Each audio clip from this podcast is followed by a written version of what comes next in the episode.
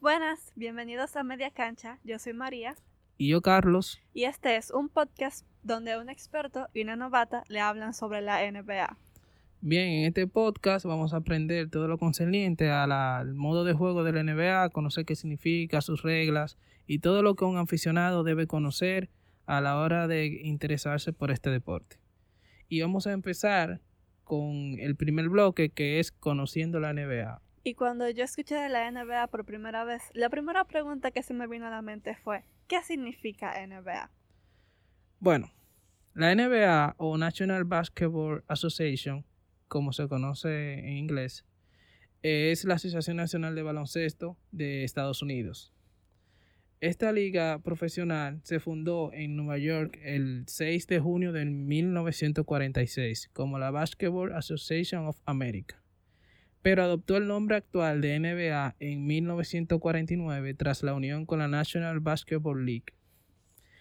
Actualmente la NBA se compone de 30 franquicias, que son empresas deportivas radicadas en ciudades determinadas, con dueños que forman parte de la dirección de la liga o de la NBA. La NBA eh, no tiene movilidad de equipos, ni existen ascensos ni descensos. La forma de, de, incorporar nuevos jugadores y nuevos talentos es a través de un sorteo anual que se denomina el draft de la NBA. ¿Y el draft es como un partido más o qué? No, el draft es más bien una lotería donde los equipos eligen los futuros jugadores que se van a incorporar a los equipos.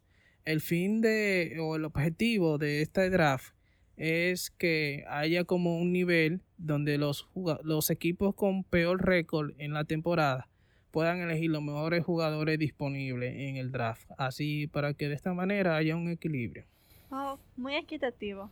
Ajá. Otra de las preguntas que se me vino a la mente fue que cuántos equipos participaban y realmente yo quedé sorprendida cuando yo escuché que eran 30 equipos. Sí, son 30. Sí, 20 que se encuentran de parte de Estados Unidos y uno que es de Toronto, Canadá. Se dividen actualmente en dos conferencias, la este y la oeste, y se componen por 15 equipos cada una. A su vez, cada conferencia está compuesta por tres divisiones que agrupan cinco franquicias cada una. Entonces, para mencionarles todas, comenzando por la conferencia este, en la parte atlántica tenemos a los Boston Celtics, New, York, New Jersey Nets, New York Knicks, Philadelphia 70s, Toronto Raptors. En la parte central tenemos Chicago Bulls, Cleveland Cavaliers, Detroit Pistons, Indiana Pacers, Milwaukee Bucks. Y en la parte sureste tenemos Atlanta Hawks, Charlotte Hornets, Miami Heat, Orlando Magic y Washington Wizards. Perfecto. Continuando con esa parte, en la conferencia oeste, del otro lado de la, de, de las franquicias. Tenemos en la parte noroeste, tenemos a los Denver Nuggets, a Minnesota Timberwolves, tenemos a Oklahoma City Thunder, a los Portland Trail Blazers, tenemos a Utah Jazz, tenemos a Golden State, que por cierto es mi equipo favorito. tenemos a Los Ángeles Clippers, tenemos a Los Ángeles Lakers, que siempre hay como una rivalidad entre, entre cuál será el mejor equipo de Los Ángeles.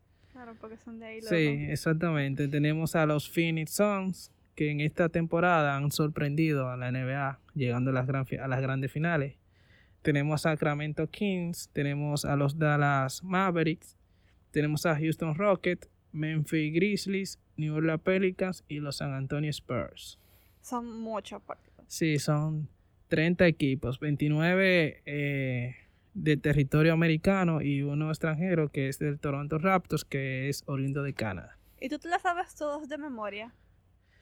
Bueno, podría intentarlo, pero yo creo que sí, que yo lo pudiera mencionar todo de memoria. No quizá en el mismo orden, pero sí lo pudiera mencionar. Ya ustedes saben, cuando sean expertos se lo van a saber.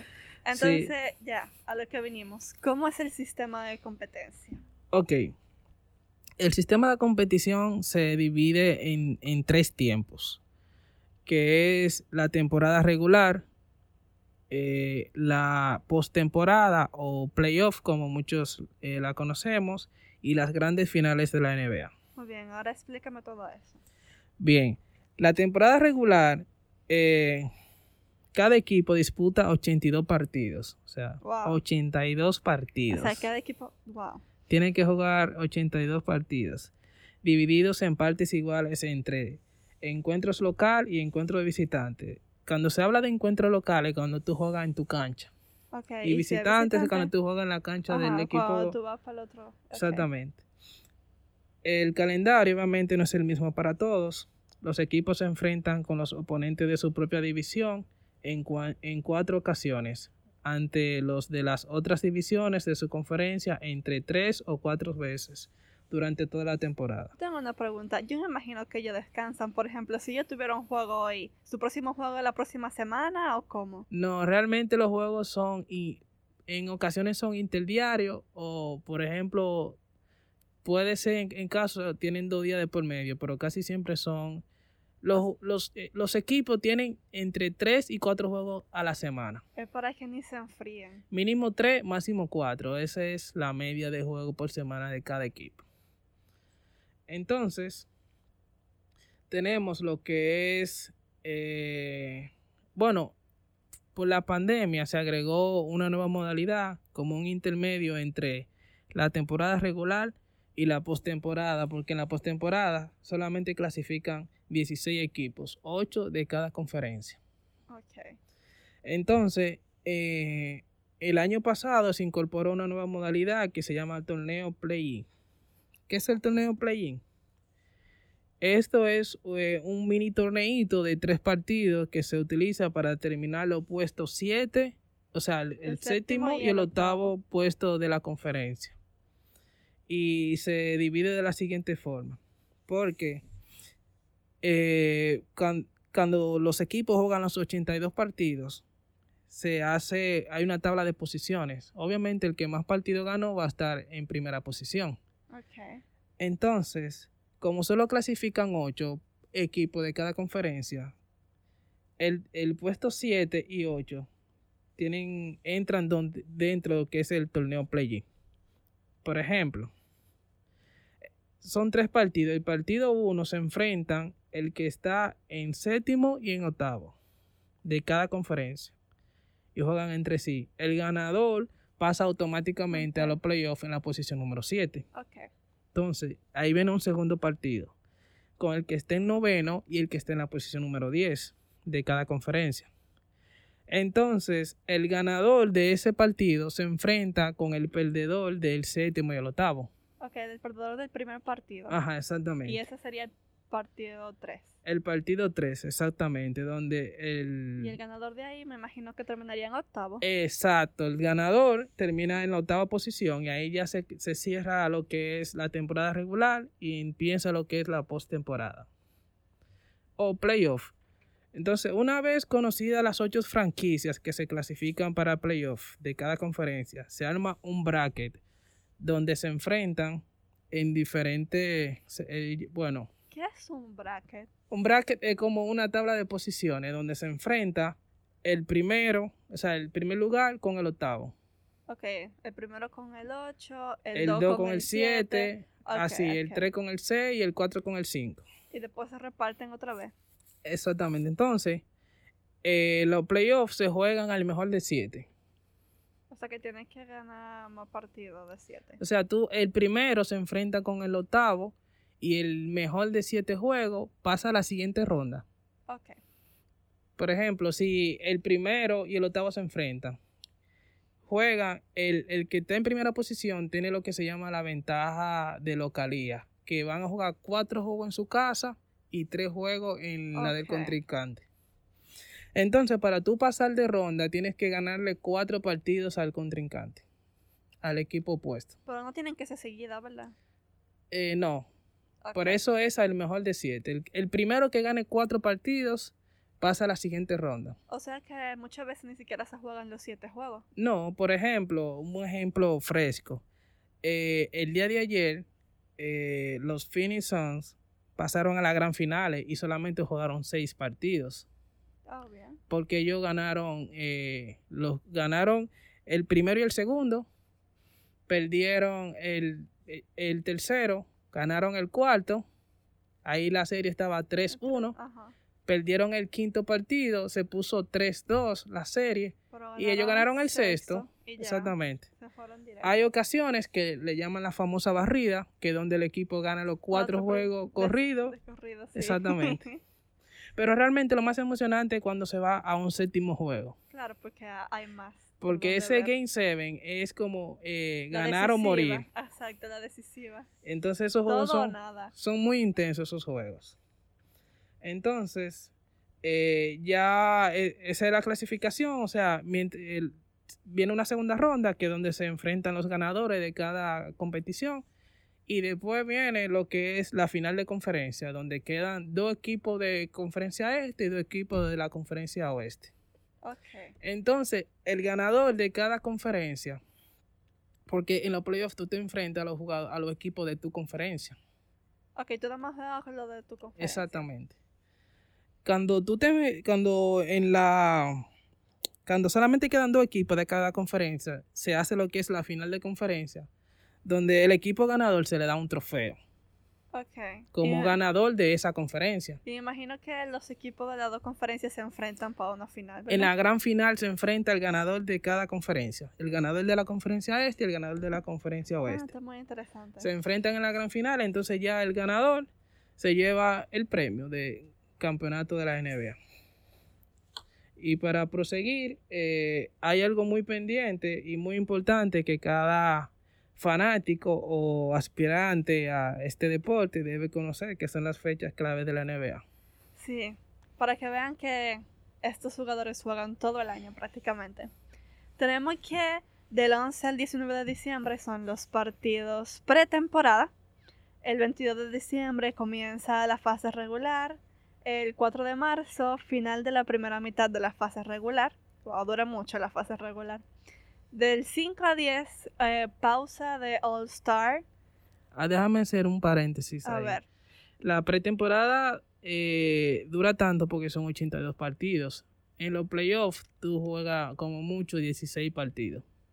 Es mucha diferencia. Entonces, eh, el All Star se hace a mitad de pretemporada. Y es un juego. El All Star es eh, un juego que se hace con los mejores jugadores. Por eso se llama All Star, oh, Superestrellas. o todas estrellas. Entonces se eligen los mejores jugadores de cada equipo y se hace como... Eso es como un partido especial. Exactamente. Lo que son el, All Star y el partido de Navidad, que son, son partidos muy importantes que se hacen en diciembre, el 25 de diciembre.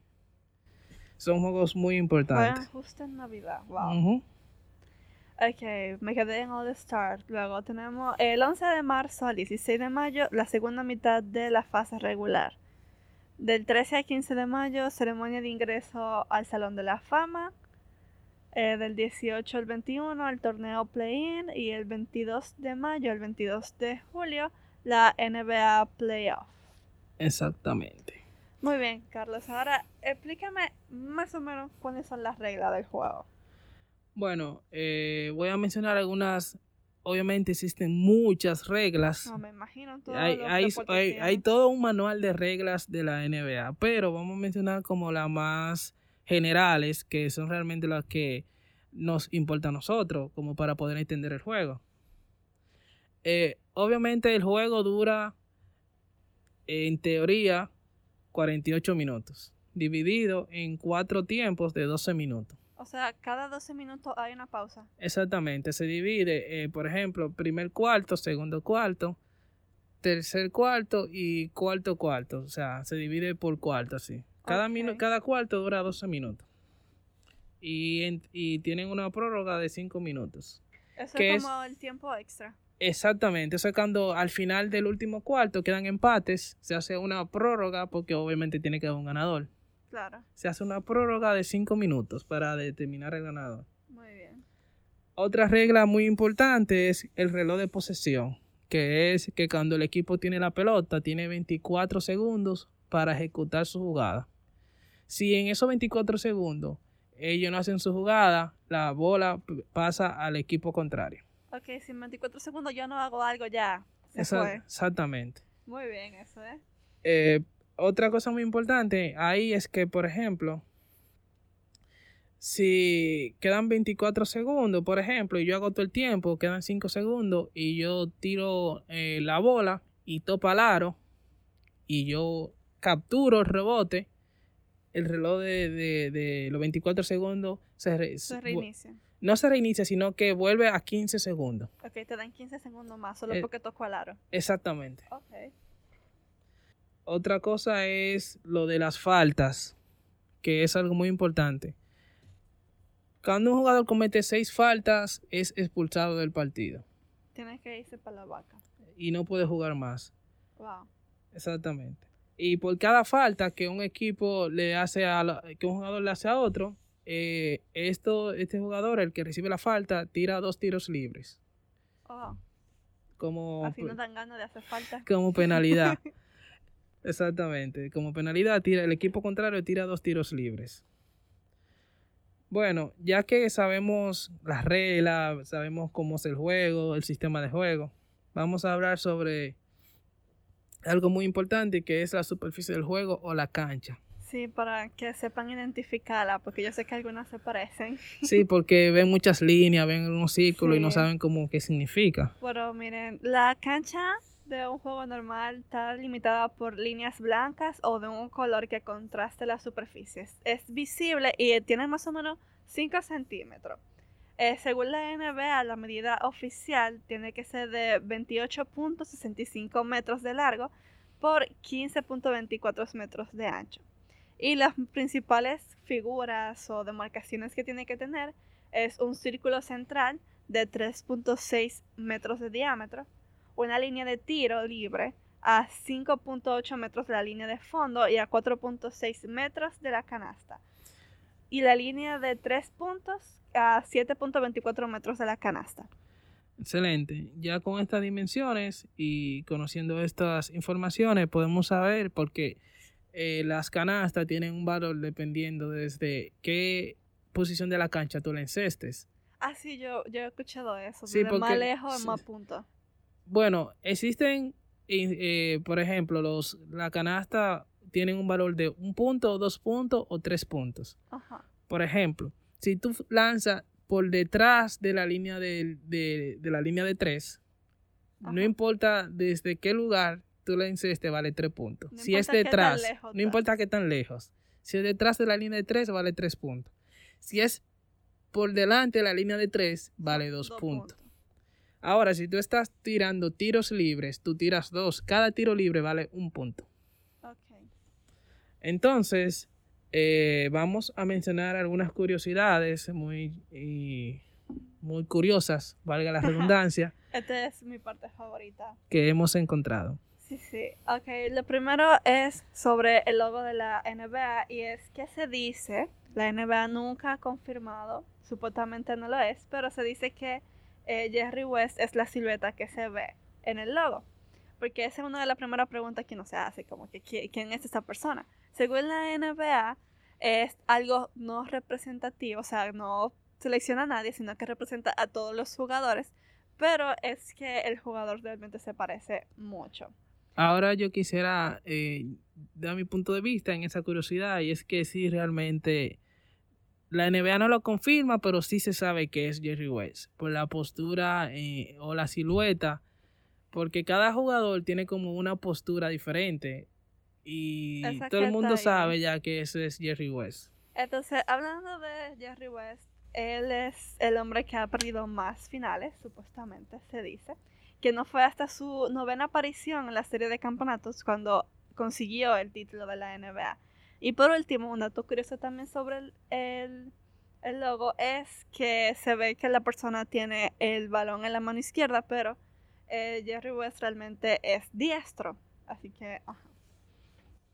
Sí, realmente eh, en ese punto los jugadores en su mayoría se entrenan para ser diestro. Obviamente tienen su mano fuerte, que que, que cuando tú eres derecho, obviamente la derecha es tu mano fuerte, pero los jugadores en realidad se entrenan para poder manejar las ambas manos.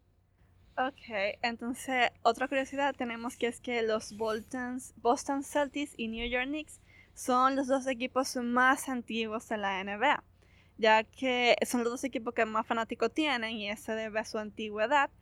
Y eh, ambos equipos existen desde 1946 en la misma ciudad de origen y sin cambiar en ningún momento de nombre. O sea, siempre se ha reconocido por eso.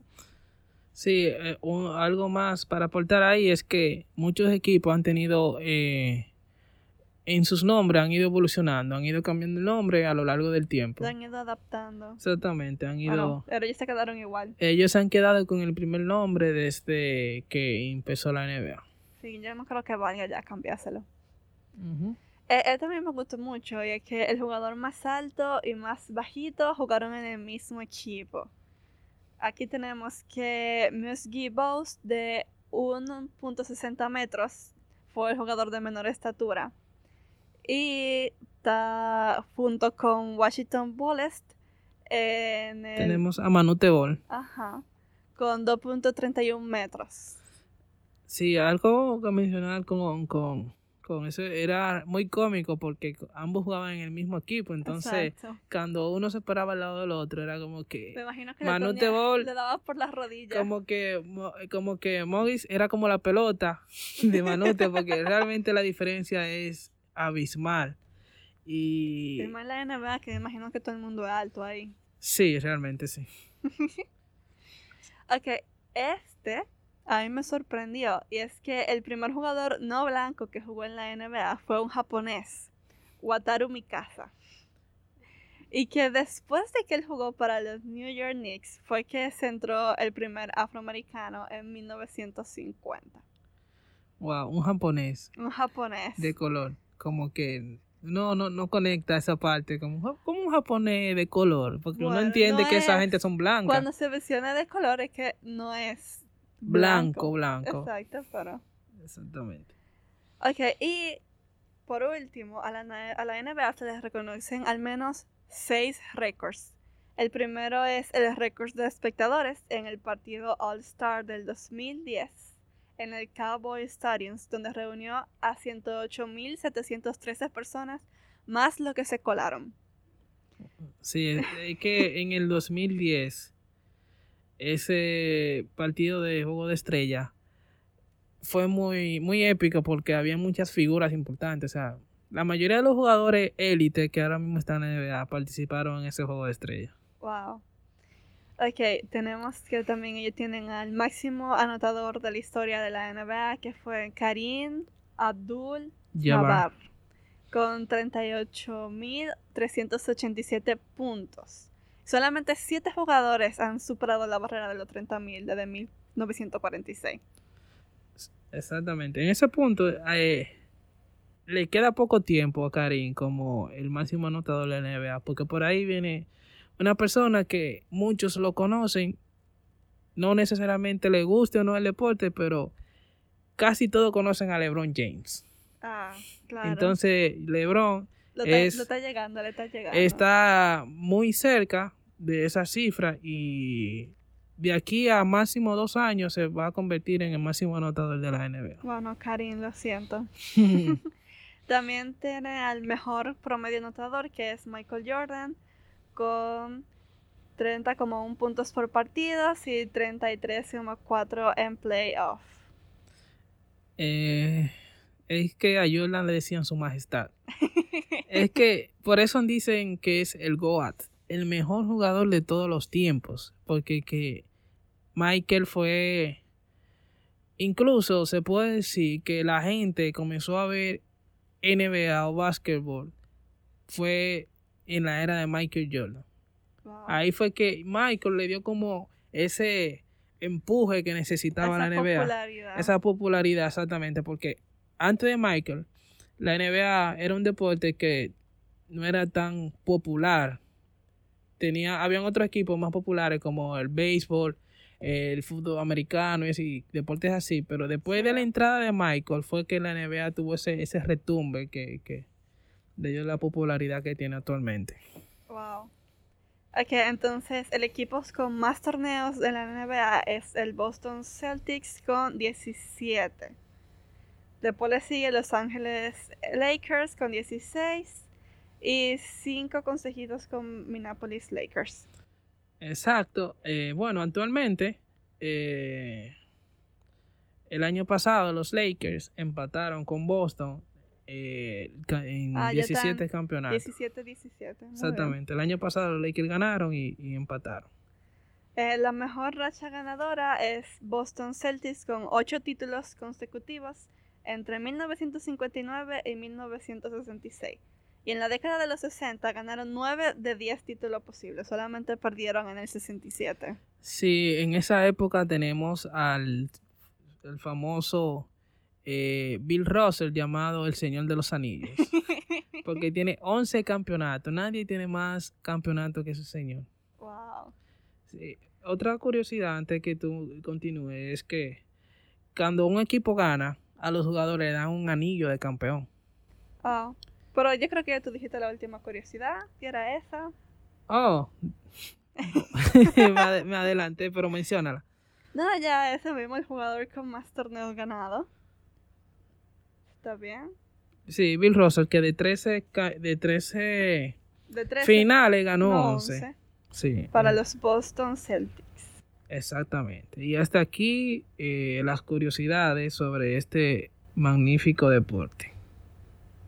Seguro hay más por ahí. Ya para cerrar entonces vamos a hablar sobre los juegos de la semana y un poco de actualidad sobre qué está pasando en la NBA ahora mismo. Bueno, la NBA ahora mismo se encuentra en lo que es el punto crucial, que son la recta final de los playoffs, donde ya tenemos a un equipo que clasificó a las grandes finales, que son los Phoenix Suns. Que hay un dato muy curioso sobre eso, y es que los Phoenix no llegaban a unas finales de la NBA desde el 1993. Bueno, ya se rompió su racha perdedora, tal vez ganen. Ellos tenían, literal, tenían, eh, ¿cuánto? 20 y pico, 27 años, 26, Sí, que no casi- llegaban, casi 30 años. que no llegaban a unas finales de la NBA. Tienen que estar felices ellos, todavía están celebrando. sí, están celebrando que, que lograron llegar a las finales. Y actualmente tenemos, eso es de la conferencia oeste. Ajá. Ya la tenemos al primer, primer eh, equipo clasificado a las finales. Entonces, del otro lado de la conferencia este, todavía la competición no está definida porque Todavía se están jugando. sí, tenemos Atlanta y tenemos a Milwaukee que se están enfrentando para ver quién pasa a las finales para enfrentarse con los Phoenix. Actualmente, la, la competición está empatada 2 a 2. Oh, bien, bien. Cada Entonces, equipo ha no ganado do- dos partidos. Y es que, por ejemplo, el día de hoy se juega el Game 5 o el juego número 5, que es un juego muy importante. El- lo que es el juego 5 y el juego 7 son los juegos más importantes, porque en el juego Son 5 decisivos. son decisivos, porque por ejemplo, el que gane hoy toma la delantera. Sí. Entonces son juegos muy decisivos. Entonces el próximo partido sería el domingo. Este domingo. Este domingo sería el, el, gay- el juego 6. Y si, si es necesario, el juego 7 se jugaría el martes. Y Sí, dime, en Carlos, caso ¿a de que quién sea tú le necesario. vas? ¿Quién tú crees que va a ganar? Bueno, realmente, mira, mi equipo está descalificado, obviamente, que, equipo no está, olvídate de que eso. son los Tienes Warriors. que irle a otro. Pero realmente yo eh, en este, este final yo voy a Phoenix porque tiene un equipo muy sólido, muy con jugadores veteranos que, que son jugadores muy consistentes y tienen muy buen equipo realmente. Y ya llegaron a la final. Y llegaron a las finales. Nadie creía en ese equipo realmente. Para, para que tú entiendas, hace dos años ellos terminaron con el peor récord de la NBA. que de 82 partidos perdieron 63. Diatre. Para que tú veas, o sea, cómo en, cómo en, un año, dos años, la, la cosa pueden cambiar. Y mira ahora, en, la- en las grandes finales están. Y del otro lado, eh, es poco predecible porque, por ejemplo, el mejor jugador de Milwaukee en, en el juego, en el último juego se lesionó. Wow. Entonces el mejor, el mejor jugador de Atlanta también se lesionó y como que Como que no hay mucho, mucho como que ver tú no sabes ya qué va a Exacto. pasar porque los jugadores más Jugadores importantes del equipo están lesionados y tú dices como que, o- ok, ya como tiene un punto que tú no sabes porque tú no sabes cómo va a reaccionar el, el equipo sin su jugador estrella. Está bien, pero que los Phoenix no se confíen. Se llevan de No, pero independientemente de, no importa el equipo que pase de Atlanta o Milwaukee, yo entiendo que los Phoenix van a ganar este año, porque que este es su año realmente. este es su año. Parece que sí. Bueno, pues hasta aquí han llegado las informaciones de este podcast que eh, lo traemos con la finalidad de enseñar y entretener. Créanme que van a aprender. Todo lo concerniente a este hermoso deporte que es el baloncesto. Gracias por escucharnos y nos vemos en otra entrega de Media Cancha.